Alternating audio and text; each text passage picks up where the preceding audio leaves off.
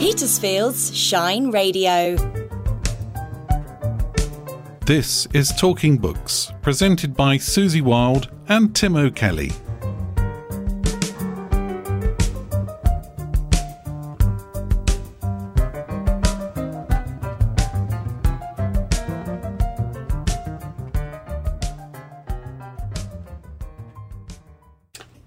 I'm Susie Wild, reader, writer, and very shortly wild swimmer in Wild Wales. Sounds fantastic. I'm Tim O'Kelly of One Tree Books, and uh, sort of back to school edition. I'm not sure we're going to talk about um, textbooks, but Or it's, um, concrete. no, but it's that time of year, isn't it? Yeah, it feels like it. So, Tim, And you I'm were- sure the roof is absolutely sound. Don't worry, Susie. Although it is concrete, but I'm sure it'll be it'll be fine. if there's a loud crash, listener, you know what's happened. I'll scream. So, Tim, you were just saying I'm I'm going to because my family all come from Pembroke Docks, so I'm going up, but by Fishguard, where they actually filmed under Milk Wood. Fantastic, fantastic. Um, is, it, is it around Oh? Is it- well done. Yes, it is exactly where, Laugharne. Yeah, where Dylan Dylan Thomas. Thomas. comes from. I've been there. It's, it's, it's a really nice, beautiful part of the world, and uh, we used to go camping there for years with the children when they were when they were little. Um, and it is a lovely, really beautiful part of the world. Brilliant. I love it. And it makes me feel always like the famous five and the Castle of Adventure and, Yeah. and, things like that. So make sure you take lashings of ginger beer, and you'll be fine. and bake some cake. Great. Well, I really enjoyed having the conversations with two guests in the past two editions, but it's back to normal this month, and It- you're on your own, Tim, because I'm in. Wales. Yes. No, I'm I'm going to have the the pleasure of talking with Claire Fuller. Um, we haven't we haven't done that yet. So, um, but back back to today. Let's talk with what you've been reading, Susie. What have you been up to? As usual, Tim. So I'm going to start with The Marriage Portrait by Maggie O'Farrell, which I think was one of the books that the paperbacks that you heralded had come in. Yeah. No. It's. I mean, he, she is uh, one of those authors that uh, people go go go wild about. She's. Um, I mean, part of the success of Hamnet, but partly the success of a whole oeuvre Yes. of of books. You know, she's written. I don't know how many books she's written, but she's she seems to uh, write a different book each time, which is always a great thing about. Um, some authors write the same book again and again and again, Yeah. and some books, some authors really uh, branch out and, and tackle whole new subjects and whole new areas. And I think she's one of those. Well, her breakout was definitely Hamnet, wasn't it? Really, so that, because people, she reminded me in a way, not the style of writing of Hilary Mantel, who also kept writing in lots of different genre and being very undervalued because of that. I think. Well, yes, it's interesting that that um, that traditionally historical writing has been undervalued, and and yet with Hamnet and with and with this book, True. she's she's sort of broken free. So so I think that that's that's really positive. Um, I'm I particularly like some of her old books. Actually, I I think she um, I Hamnet. I'm not sure. I, I'm not sure it was. I could see how, I could see how the moments of real brilliance in the writing, but um, overall, I didn't. I didn't. I didn't go crazy about the whole no, book. nor me. In But, fact, um, I gave up. I have to say, it was. Well, it I did didn't not give up. finish. Goodness which me, is- I know. Susie, that- that's, I know. uh, but I had so much else coming in, and we've said before, books also exist in what's going on in your in the reader's world Yeah. at that moment. And But I also think, although I was, I was being a bit flippant about you about you putting it down, I do think it's important if you're reading a book and it's not doing it for you, um, that you should put it down and you should say, well, actually, there are there are there are millions more books I could be reading, and I'm sorry, um, Maggie, but I'm going to put this put this one side and um, and get on with something else. but you can always go back to it. So if you always go back. if you can appreciate that it's well written but not for you, it might just not be for you at that moment, and that's then a come very back. fair point. Uh, it, it's it, sometimes life is, is is very busy and you can't Mm. get really stuck into to some, some serious reading. Yeah. And you think, well, okay, I'll just I'll just pick up something nice and easy, something that feels very comfortable, and I'll get on with that. Mm. And that's you know just as valuable. It's just as just as interesting to have a, a broad range of books that you're reading. But sometimes, yeah, you're right. Sometimes it's just not quite the right moment. Well, I'm not going to say much about it at all because it, it would sort of almost be a spoiler to even mention anything. But it's Okay. the it's Florence Medici. But it is historical. It is in historical. Renaissance- Renaissance Italy. it's Italy. Renaissance Italy, and it's a, a young female protagonist. Um, I think the only spoiler all you're is gonna- that all she. you're gonna say. Well, I'm just going to say that she dies, and and that Maggie O'Farrell actually says that herself, and I was actually really disappointed that I already knew that much, but it's just so cleverly written. I, I think we can't say. I, we can't. It's too much of a spoiler. That No, it isn't. It's on the cover. Um, I know, so- but I. I never read the back of cover for that precise reason. I don't want that, that my my uh, Jeopardy Jeopardy I spoiled. think she wants it to be because you realise it's like a why, a why done it rather than a who done it and so on. It's it's actually is this why she died because it's a historical fact. But but the but but the, the, same. It's the same with Hamnet. Is that is that Oh, yeah. we knew at the beginning of the book um, that Hamnet is going to die, Mm. and uh, for me that, that that really got in my head. I didn't, I, know. didn't like that. I didn't like that at all. No, I Um, agree. and you know when when in the um, in Hilary Mantel's trilogy, Wolf Hall trilogy.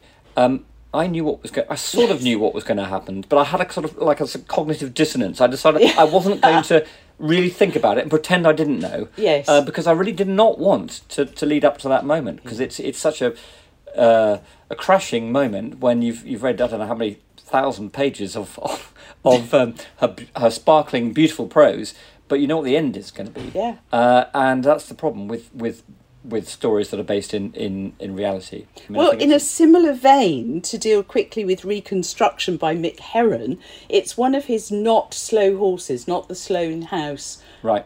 lot series.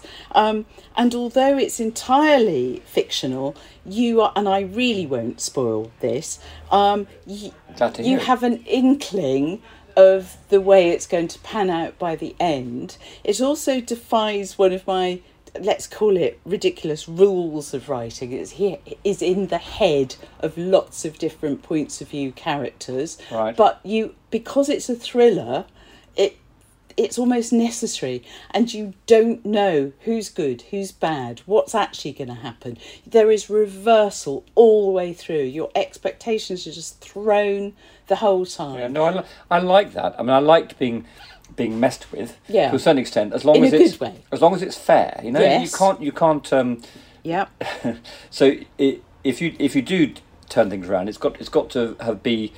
It's like those rules of, of Yes. crime fiction, isn't it? Yes. That, that uh, the Agatha Christie style rules that is that it's got to be possible to work out what's going Yeah, on. yeah, Um, and so you need to have some hints early early on in the Yeah. text that tell you that that signpost if you're prepa- if you want to look for those signposts, um, what where where you're going. well you can see that it's classic misdirection but he's also playing with our own prejudices and i really like that having Yeah. things that you don't think you possess but entirely found out exposed I think that I think that, that sounds like a cracking. it's read, good and it's it's got his slightly well not slightly very droll sense of humour Yeah, it's, it's very dry his sense of humour, and, I, and the the Slough in the Slough House books, which are the ones I've read. I haven't read haven't read this one.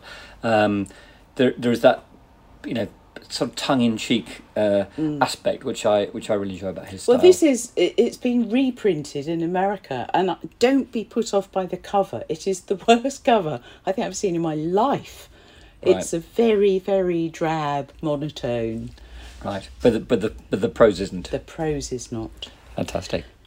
So, very quickly, um, I will just skate through what I'm going to take to Wales because one of the things I absolutely love about a holiday where I'm told it probably will rain halfway through the week um, is to sit down with loads of books. So, I'm going to read Death Comes to Marlowe by Robert Thorogood because I want something that's just a really easy. Did you read? The, is that the second one in That's that the series? second. Did I you read the first I did read the first. And it must have been good, otherwise you wouldn't be reading Well, the second. i in its way, again, Right. it's it's completely cozy crime.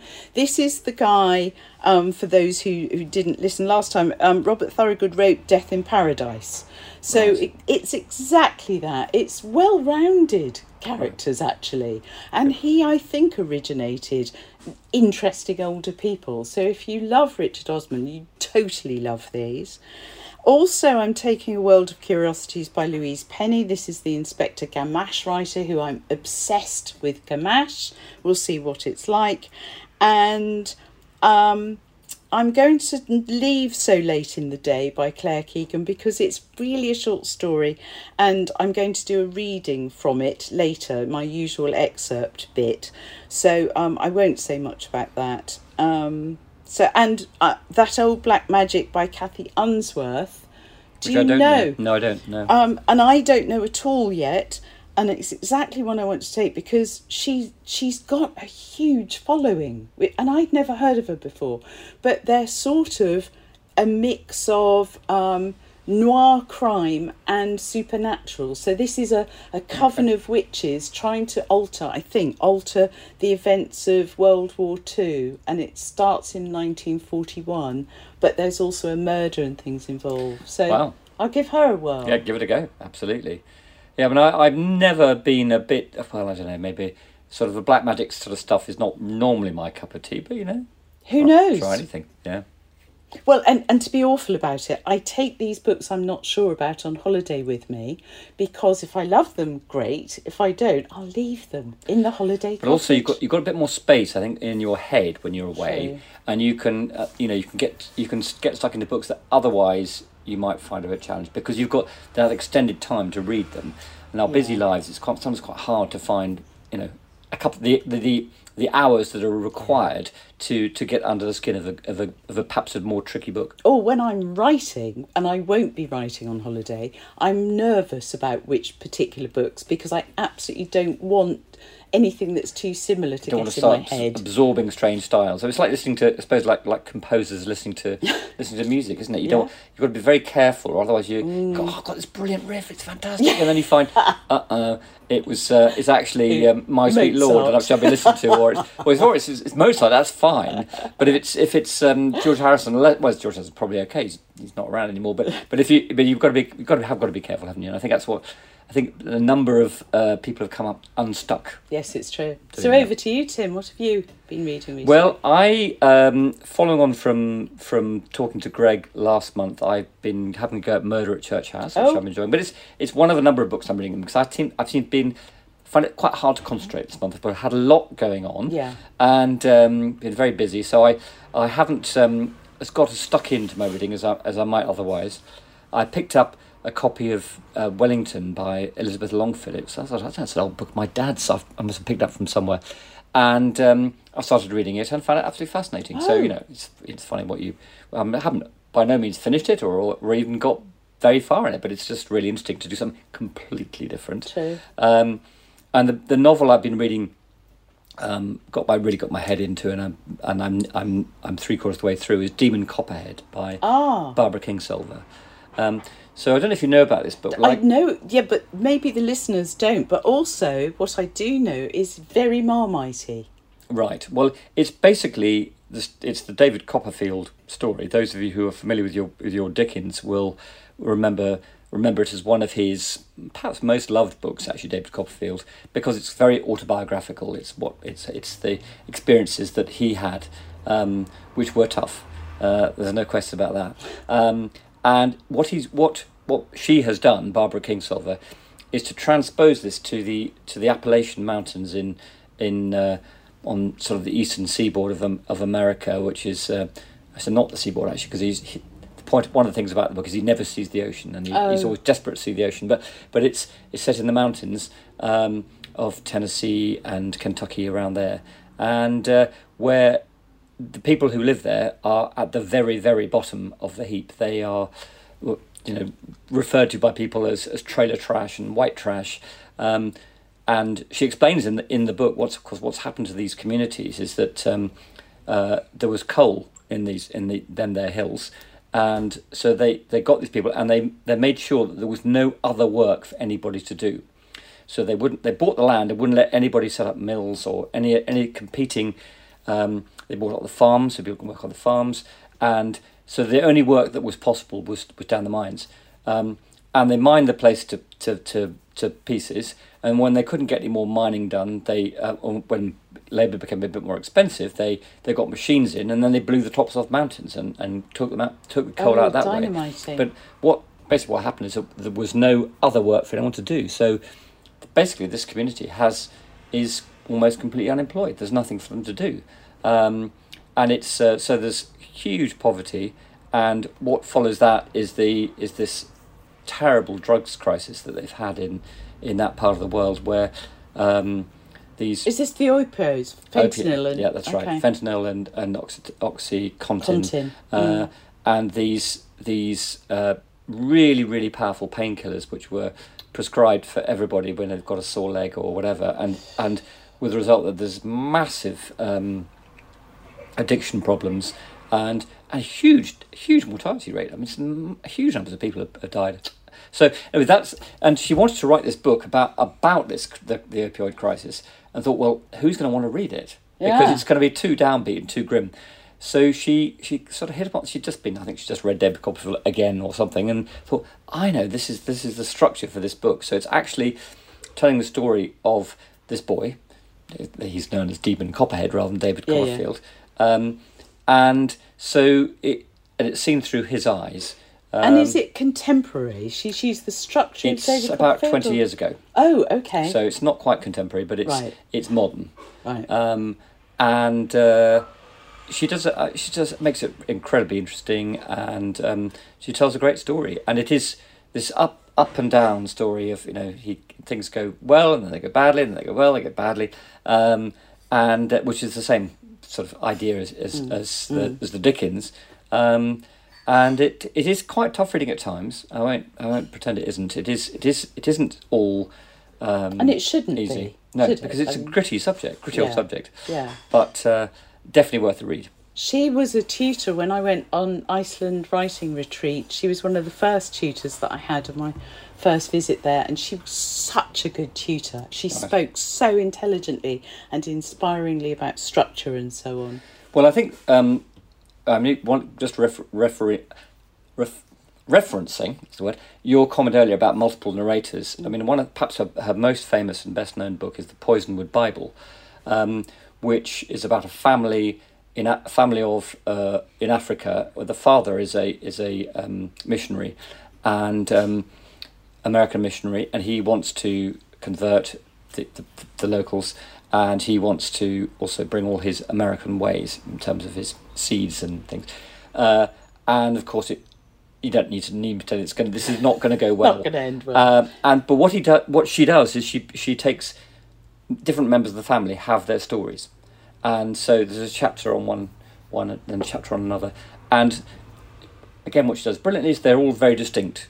That you can you can really tell that the, the voice of each of these sisters um, is is really clearly um, brought out. So that was I think that's one that was the book as I say that, that she's perhaps best known for. I mean I particularly enjoyed another one of hers called Prodigal Summer. Um, again, fun enough, set in the Appalachians, but not not about about rural poverty, but but uh, just a really lovely story actually. And since then, I mm, I think maybe she's gone a bit. She's gone a bit. Uh, well, I haven't enjoyed her books as much since since between Prodigal Summer and this, and uh, I was wondering whether that was me or whether uh, again we talked about, but whether it's I just haven't got the, the right. It's not right the right time for me, or or whether she was going through uh, a a bit of a. Mm, I thought uh, you know a bit of a messy. Uh, I don't know what's the word. Her her her writing brain seems to have got a bit uh, short of stories, good stories, and I think I think what you need as a writer is not just be able to write brilliantly. Obviously, that's that's, but you need to have a good story to tell. You do. and I think that Prodigal Summer and Poisonwood Bible were both great stories. Mm. And then she just went a bit adrift, and she's come back to a great story again. So Oh, her, well, that's interesting. I might try. all her like you, skills are now are now um, you know on, on show again, and so you know the That's fact that she can write really well and she can tell us great stories. So Excellent. So, what have we got coming up, Tim? well, of course, this time of year is the best time of year for new books. There's so much coming out, um, so I've just picked a very few to talk about, but there's lots of great stuff coming out. Um, the first one I wanted to talk about is a book called Light Over Liskeard. um, which is by Louis de Bernières, one of my one of my all time favourite writers. I think I've followed his progress right the way through from from um, about 1990 when his first book came out, um, and I was involved in publishing that, that first book. Oh, were you? I feel I feel Is that, that, uh, Captain Corelli? Was no, that his- way oh. before Captain Corelli. Oh, it was, was the it? War of Don Emmanuel's Nether Parts Oh my uh, god! which is his first book in 1990, which is the first of a trilogy. The second was the Don Vivo and the Coca Lord, and the third was the, the troublesome offspring of Cardinal Guzman. Oh. So they, they he, Good he, he, liked, he liked his titles. He was funky. This he's, he's gone quite light on this one. Just three words: light over Liskeard. Um, it's I haven't read it. I'm looking forward to it. It's about a scientist who who leaves London for Cornwall um, because he believes a crisis is imminent. Um, and he meets a range of increasingly bizarre characters in the in the country, and um, you know, it's, it's I think it's it's a bit bit of satire and a bit of this and a bit of that, um, but he's a great storyteller, and he's got a he's got a wonderful way of expressing himself. I I think so. I'm really looking forward to that. Um, so uh, that's that's light over Liskeard. There's a new biography of Lawrence of Arabia. Now you may think, well, there's, there's been there's been hundreds of those, um, and um, he's someone that people really, you know, he- hero worship or or, Or not. obsess about, or not, as the case may be. Uh, but it's, what's interesting is he's written by Ranulph Fiennes, Oh yes. who uh, also inspires a bit sort of fairly mixed, perhaps mixed mixed emotions about about him. But uh, he's certainly somebody that understands uh, a life uh, of perhaps uh, extreme asceticism or whatever. I'm not sure how quite how you describe it. Them, You know, where you, you don't actually mind being frozen to death or, or boiled alive in the in the desert. Um, he he's very you know happy doing that. So perhaps he will he will bring something a level of understanding to and to, he writes well. I think He think. does write well. Level You know, understanding to T. Lawrence. Yeah. Yeah. I went skiing. Time for an anecdote. I skied with Ranulph Fiennes. Did you? Was this, Fiennes, was this, at, Fiennes, was, this, Fiennes. was this at the the North Pole or something? Or I wish. or- no. But it's actually about him rather than me because I found this absolutely fascinating that he had just come back from one of his major expeditions and he couldn't walk. It was one of the ones where he cut his own toes off or frost- something. It was frostbite. Oh. I mean, goodness. Right. absolutely horrendous. He looked ill, but he his determination was such and his love of skiing is that he had some special mopedy thing that would get him into situ and he skied magnificently until then he couldn't walk again when he got down at the bottom of the hill. And i thought not for me Yeah, love as my mum would say. No, I think, um, yeah, I, I, it, yeah, the whole thing just fills me with, with horror. The whole idea of, of uh, cutting your toe off, but you know, no, well, not just that, but just going, going Oh. The whole thing. uh, going to the South Pole and, and all the privations that you you Yeah. that you do, you do to do that. But uh, but well, somebody's got to do it anyway, I suppose.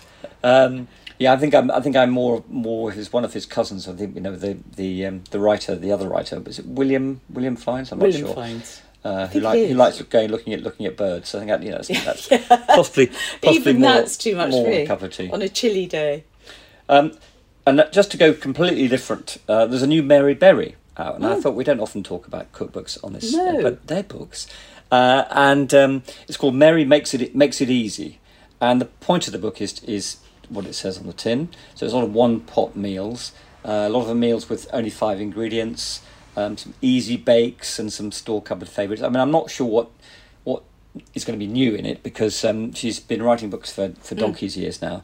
Um, but maybe it, maybe it will. Maybe it'll be interesting and exciting. But it certainly it certainly caught my interest. is it I thought- aimed at students or people who can't cook or well, I suppose it's it's it's as we get less and less skilled at cooking, uh, we we spend more and more time watching Yes, people on television cooking. yeah. Uh, but we get less and less skilled at it, and uh, more and more dependent on on sort of uh, ready meals and things. It's actually quite nice to have a, a cookbook that is simple and straightforward.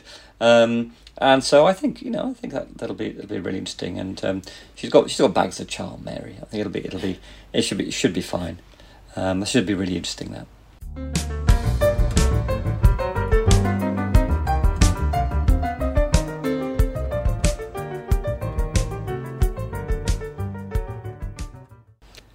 And the last book I wanted to mention is, I'm afraid, from a rival podcast. tim I know it. it uh, this is actually meant to be the best. The, not the best. It's the it's the most listened to podcast. The rest is history. It's, Ah. in, now it's not the one with Rory Stewart and Al, Alastair Campbell. That's the rest is politics. Oh, right, okay. Um, which is also hugely hugely popular. And of course, actually, now that I think about it, Rory Stewart's just got a, a book. It's just come out. i wanted about- to buy it well, today it's not quite out yet, I'm afraid, No. but it's his, it, which is his his take on on politics, and uh, I think it'll be it'll be interesting. I mean, he's such an interesting character, Uh, I'm not sure I agree with everything that he has to say. But that's even but- better, isn't it? I absolutely, think. Yeah, no, I don't necessarily want to agree with it with And he holds whole no time. punches, apparently. Well, I think that he's um, he's quite rude about some of his ex colleagues. Um, not surprisingly, you may you may say, because he did have some pretty awful colleagues, Mister Mister Johnson. Oh, sorry, Careful. Uh, and um, Dr. Johnson. But anyway, I'm not really. Talk- I'm not meant to be talking about the No. this other My podcast that fault. you don't really want to listen to anyway. But the rest is history um, book. Uh, so they've done an official book based on um, lots of interesting anecdotes and stories from history. And I think that um, the two guys, uh, Tom Holland and Dominic Sandbrook, they, they do they do they are a great double act. Actually, they do they do really well. And um, although I get a bit I get a bit irritated from time to time when they try and shoehorn their adverts in um, by speaking about things that they're talking about. Oh, we're staying in this hotel, which I'm going to talk about. You know that sort of thing. We've Um, got to pay for it somehow. uh, I they have got to pay for it somehow, um, but we don't have any. It's ads. because you give me so many backhanders, Tim. exactly. So the the rest is history.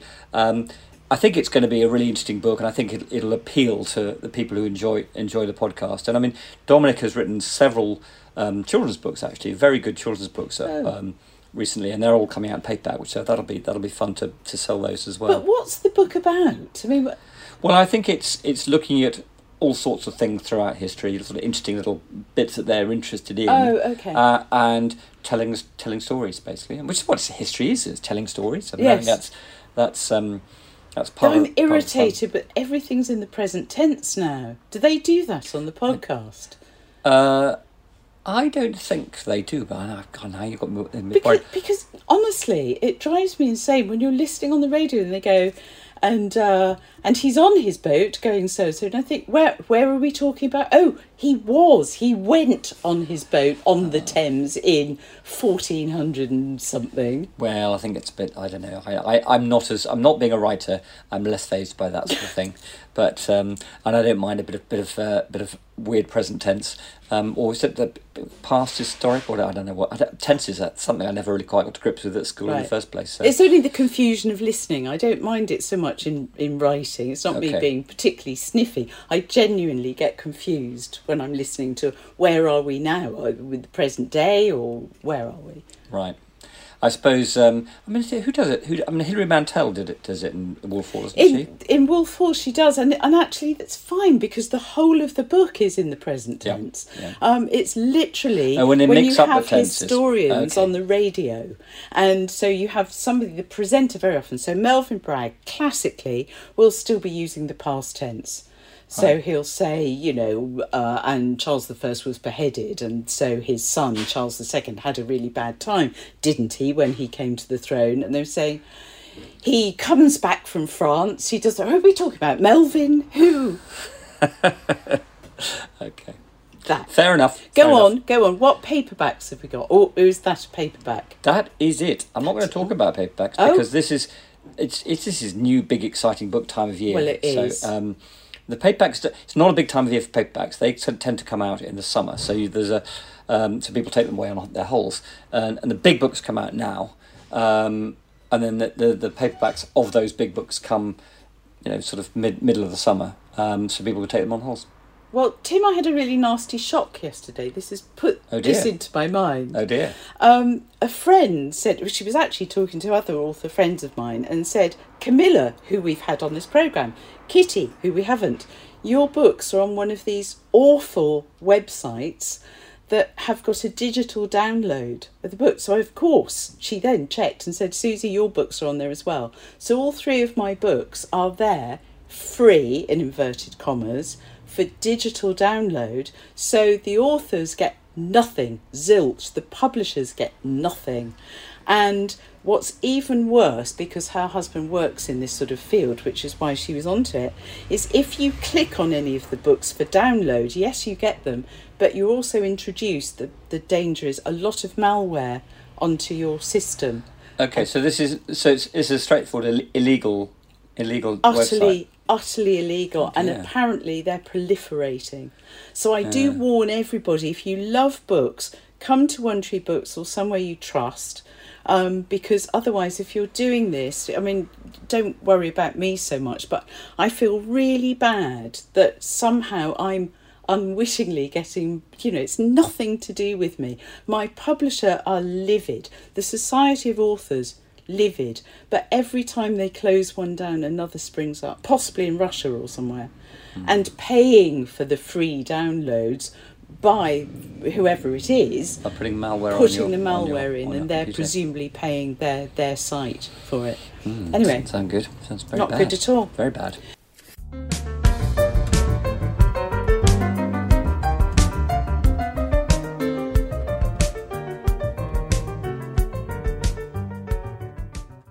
So we're very lucky today to have Claire Fuller with us. She's the prize-winning author of five novels and has been translated into over 20 languages.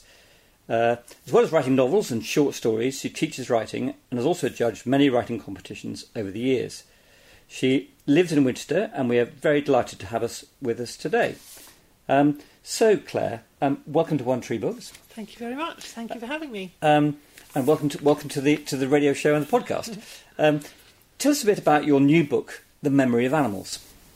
Yeah, The Memory of Animals is uh, about a woman called Neffy who volunteers for a vaccine trial in London while there is a pandemic in the rest of the world. And she is given the vaccine and the virus, and she has a very bad reaction, and she's more or less unconscious for three or four days. And when she comes round, really the world has turned without her. Everything's become much, much worse. And all the doctors and nurses in this clinic that she's in in London have left. There are just four other volunteers remaining. And she knows that something is slightly off, something is slightly odd about them. She can't quite work out what it So we is. to be very careful about, Yeah. about spoilers. Yeah, no, no, no Um, spoilers. But, uh, definitely no yes, spoilers. because I, I, well, I can assure I can assure the reader that there is lots of twists and turns Yeah. along the way, lots of um, lots of suspense, really, in a kind of. But it's not just about the suspense. It's not just No. a, a, about um, what happens in the story, but what happens to it, what sh- who she is in in in in much bigger way than that. And there's a special way that that happens. Perhaps you could tell us about that. Yes, yes. So she uses a piece of new technology called a revisitor, which obviously doesn't exist. I have invented this, Well, it's a fantastic invention. I loved it. which allows her to travel back as an adult to her previous memories, mostly when she was a child, when she was a teenager, um, and at various points in her life, and see them again through adult eyes. And so that's how we learn her backstory and how she spent a lot of time on the island of Paxos in Greece, how she tried to help her father with kind of medical stuff, and how she fell in love with octopuses. Which is a whole other strand to the story. And again, I won't, I won't spoil it by talking about that. But of course, this re- this revisitor doesn't just help us understand her backstory; it helps Neffy in the, to understand what's been going on around her as well. But that's again, that's, That's a- later on in, in the story. Um, so it's obviously inspired by the pandemic. I suppose you did you write it during the pandemic No, or beforehand? Before, so it's Ah, not God. inspired by the pandemic. Right. I'm actually thinking about when the when the paperback comes out about putting an author's note in the back to kind of to, explain that because people obviously assume that. Obviously they would, but I started writing it in September 2019. Wow. Gosh. Yeah. So incredibly prescient, really. Yes, it was. uh, You know, it was like I was writing this, and then it started happening in real life, which was really quite bizarre and weird. Yeah. That must have felt quite strange. Very strange. and for a long time, I thought, should I even carry on with this novel? Will anyone ever want to read a novel with a pandemic in it? Although I don't think it's quite what you might call a pandemic novel. It just happens to have a pandemic in it. That's, for Yeah. me, it's kind of a locked room mystery. Yes. Yeah. And it's the pandemic that keeps people in this place. Yeah. Rather. So I suppose that's right. So it could, it, it could be any number of reasons why people are stuck, with like a, like a Agatha Christie story where the, the ten people are stuck on an island or whatever it is. Uh, you can, uh, I see what you mean. So it's a it's a device really, Yeah. Yeah. but it's um, it turned out to be uh, Yes. un- can say fortunate or unfortunate. I'm not, I'm not sure which. So so where did the idea originally come from? It was a friend of my son's who had signed up for a thing called Flu Camp, which uh, happens in London, I think, where you can sign up for a vaccine trial for the flu, and you're paid a few thousand pounds to stay in a room in a unit in London for a couple of weeks. You're given the flu vaccine, the flu virus, and it's just trialing that drug, really. Right. Um, I just thought, oh, what a great premise. And what if somebody signs up for that while there's a pandemic? Yeah. You know, and there, there I went. Fantastic. and of course, this, this, the the revisitor has also has got some kind of sort of thing behind it where uh, it, it's a in trial form, and so it's not it's not it's not finalised, and that's leads into various plot twists as well, doesn't it? Really. Yes, yeah, definitely. So, what made you decide? I mean, all your novels so far have been set fair and square in the in the um, in the here and now. To go to go Yeah. to go forward in time. Well, there were various reasons why I. What for the whole novel going Yeah. forward? I, I guess it's well, it's kind of for me. I feel it's contemporary. It's just an alternative reality, Right. really, Okay. rather than it's set in the future. But but I suppose the element of speculative fiction about the revisitor makes it feel like it's kind of futuristic. Mhm.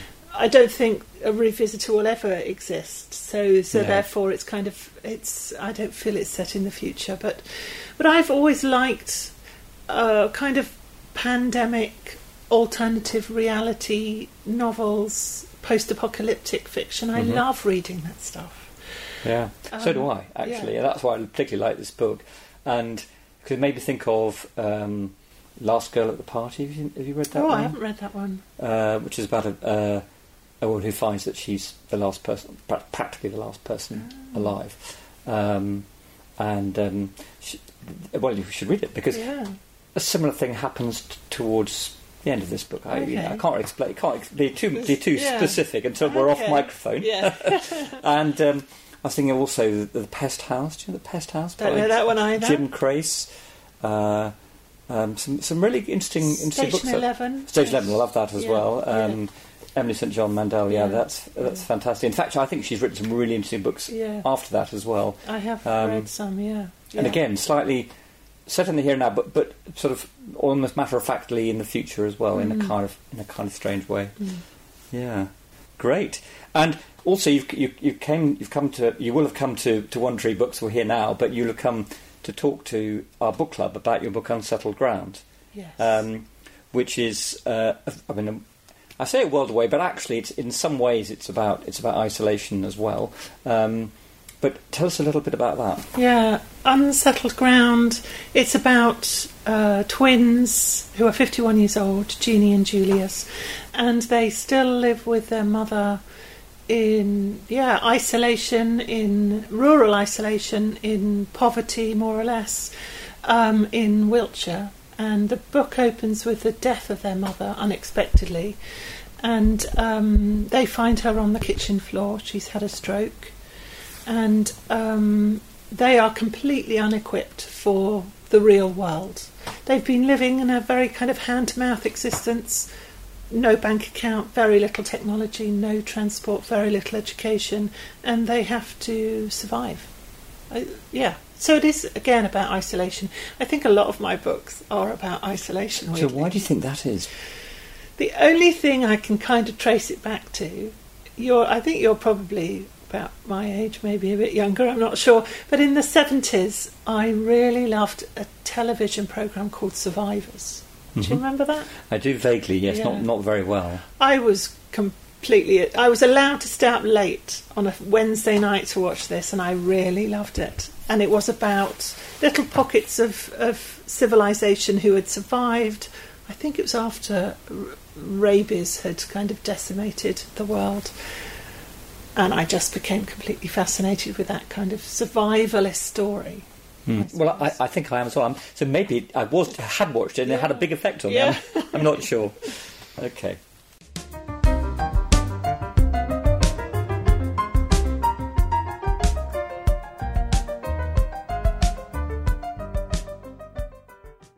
So, Tim, I'm over now into reading my extract, which is going to be from uh, the very short story So Late in the Day by Claire Keegan.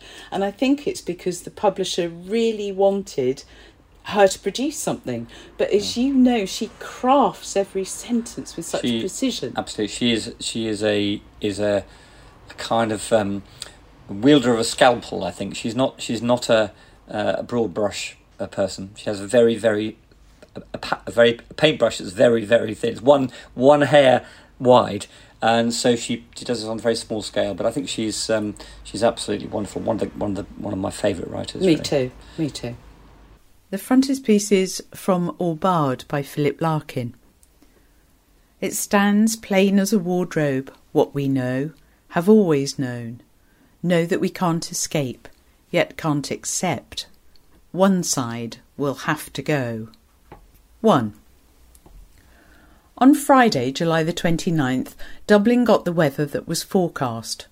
All morning a brazen sun shone across Merrion Square, reaching on to Cathal's desk, where he was stationed by the open window. A taste of cut grass blew in, and every now and then a close breeze stirred in the ivy on the ledge. When a shadow crossed, he looked out, a gulp of swallows skirmishing high up in camaraderie. Down on the lawns, some people were out sunbathing, and there were children, and beds plump with flowers, so much of life carrying smoothly on, despite the tangle of human upsets, and the knowledge of how everything must end. Already the day felt long. When Cathal looked again at the top of the screen, it read 1427. He wished now that he had gone out at lunchtime and walked as far as the canal. He could have sat on one of the benches there for a while and watched the mute swans and cygnets gobbling up the crusts and other scraps people threw down there on the water. Without meaning to, he closed the budget distribution file he'd been working on before saving it. A flash of something not unlike contempt charged through him then, and he got up and walked down the corridor as far as the men's room, where there was no one, and pushed into a stall. For a while he sat on the lid, looking at the back of the door, on which nothing was written or scrawled, until he felt a bit steadier. Then he went to the basin and splashed water on his face and slowly dried his face and hands on the paper towel which fed automatically from the dispenser. On the way back to his desk, he stopped for a coffee, pressed the Americano option on the machine, and waited for it to spill down into the cup.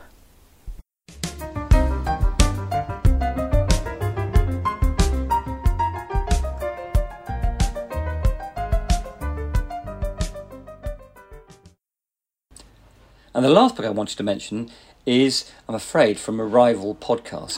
Tim. I know it. it uh, this is actually meant to be the best. The, not the best. It's the it's the most listened to podcast. The rest is history. It's, Ah. in, now it's not the one with Rory Stewart and Al, Alastair Campbell. That's the rest is politics. Oh, right, okay. Um, which is also hugely Mm. hugely popular. And of course, actually, now that I think about it, Rory Stewart's just got a, a book. It's just come out. I wanted about- to buy it well, today. it's not quite out yet, I'm afraid, No. but it's his, it, which is uh, his his take on on politics, and uh, I think it'll be it'll be interesting. I mean, he's such an interesting character.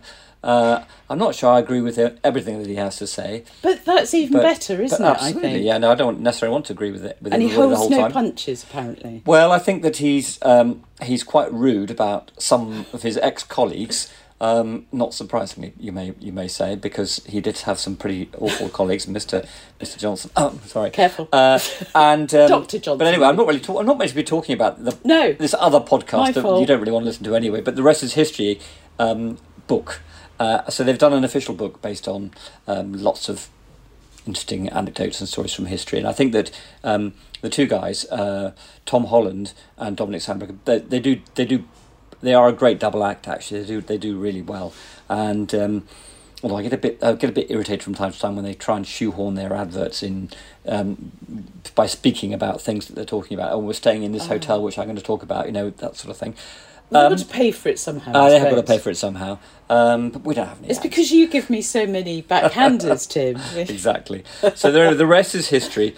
Um, I think it's going to be a really interesting book, and I think it, it'll appeal to the people who enjoy enjoy the podcast. And I mean, Dominic has written several um, children's books, actually, very good children's books. uh, Oh. Um, recently, and they're all coming out in paperback, which so that'll be that'll be fun to, to sell those as well. But what's the book about? I mean, what- Well, I think it's it's looking at all sorts of things throughout history, sort of interesting little bits that they're interested in. Oh, okay. Uh, and telling telling stories basically, which is what history is: is telling stories. I mean, I think Yes. that's that's um, that's part. I'm of, part irritated, but everything's in the present tense now. Do they do that on the podcast? Uh, I don't think they do, but I God, now you've got me me Because, because honestly, it drives me insane when you're listening on the radio and they go, and uh, and he's on his boat going so so, and I think where where are we talking about? Oh, he was he went on his boat on the Thames in fourteen hundred and something. Well, I think it's a bit. I don't know. I, I I'm not as I'm not being a writer. I'm less phased by that sort of thing. But um, and I don't mind a bit of bit of uh, bit of weird present tense. Um, or is it the past historic? Or I don't know what I don't, tenses. That's something I never really quite got to grips with at school in the first place. So. It's only the confusion of listening. I don't mind it so much in, in writing. It's not me being particularly sniffy. I genuinely get confused when I'm listening to where are we now? With the present day or where are we? Right. I suppose. Um, I mean, who does it? Who? I mean, Hilary Mantel did it. Does it in Wolf Hall, doesn't she? In in Wolf Hall, she does, and and actually that's fine because the whole of the book is in the present tense. yeah. Um, it's literally Oh, when mix you have historians Okay. on the radio, and so you have somebody the presenter very often. So Melvin Bragg classically will still be using the past tense. So he'll say, you know, uh, and Charles the First was beheaded, and so his son Charles the Second had a really bad time, didn't he, when he came to the throne? And they're saying, he comes back from France. He does. Who are we talking about? Melvin? Who? Okay. That. Fair enough. Go fair on, enough. go on. What paperbacks have we got? Or is that a paperback? That is it. I'm not going to talk about paperbacks Oh. because this is it's it's this is new big exciting book time of year. Well, it so, is. Um, the paperbacks. It's not a big time of year for paperbacks. They tend to come out in the summer. So there's a um, so people take them away on their holes, and, and the big books come out now, um, and then the, the the paperbacks of those big books come, you know, sort of mid middle of the summer. Um, so people can take them on holes. Well, Tim, I had a really nasty shock yesterday. This has put Oh, this into my mind. Oh dear. Um, a friend said she was actually talking to other author friends of mine and said Camilla, who we've had on this program, Kitty, who we haven't. Your books are on one of these awful websites that have got a digital download of the book. So of course she then checked and said, Suzie, your books are on there as well. So all three of my books are there, free in inverted commas, for digital download. So the authors get nothing, zilch. The publishers get nothing. And what's even worse, because her husband works in this sort of field, which is why she was onto it, is if you click on any of the books for download, yes, you get them, but you're also introduced, the, the danger is a lot of malware onto your system. Okay, so this is so it's, it's a straightforward Ill- illegal illegal utterly website. Utterly illegal and apparently they're proliferating. So i do warn everybody if you love books come to one tree books or somewhere you trust um, because otherwise if you're doing this i mean don't worry about me so much but i feel really bad that somehow i'm unwittingly getting you know it's nothing to do with me. My publisher are livid. The society of authors livid but every time they close one down another springs up possibly in russia or somewhere. Hmm. And paying for the free downloads by whoever it is Are putting malware putting your, the on your- malware in and they're computer. presumably paying their their site for it Hmm, anyway sound good. Sounds very not bad. good at all. Very bad. So, Tim, I'm over now into reading my extract, which is going to be from uh, the very short story So Late in the Day by Claire Keegan. And I think it's because the publisher really wanted her to produce something. But as you know, she crafts every sentence with such She- precision. Absolutely, she is. She is a is a, a kind of um, wielder of a scalpel. I think she's not. She's not a uh, a broad brush uh, person. She has a very very a, a, pa- a very a paintbrush that's very very thin. It's one one hair wide. And so she, she does it on a very small scale, but I think she's um, she's absolutely wonderful. One of the one of the one of my favourite writers. Me really. too. Me too.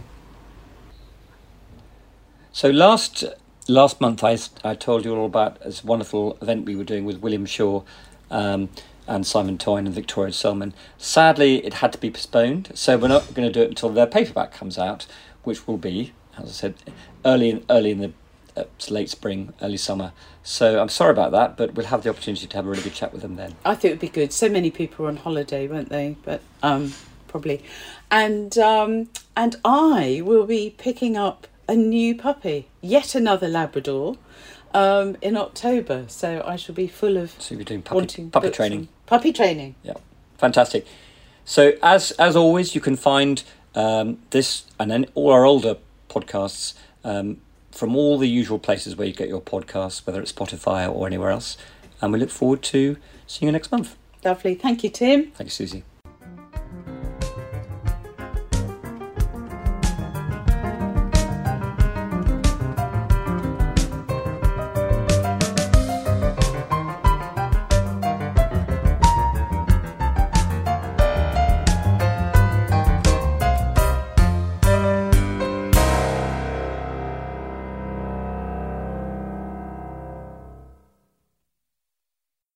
On, Petersfield, let's build a band. A beat from Dragon Street, and a snare from the square. A bass from Penn's Place, a gliss from Liss, and a fill from Bell Hill. Ooh, some vocals from us locals, and the Dave Gilmour of Tilmore. Only Petersfield's Shine Radio plays original music from local musicians. The Local Showcase with Mandy P is sponsored by Brickyard Studios, Petersfield's professional recording studio, rehearsal space, and PA hire. The Local Showcase, Thursday nights at 9 and always online at shineradio.uk.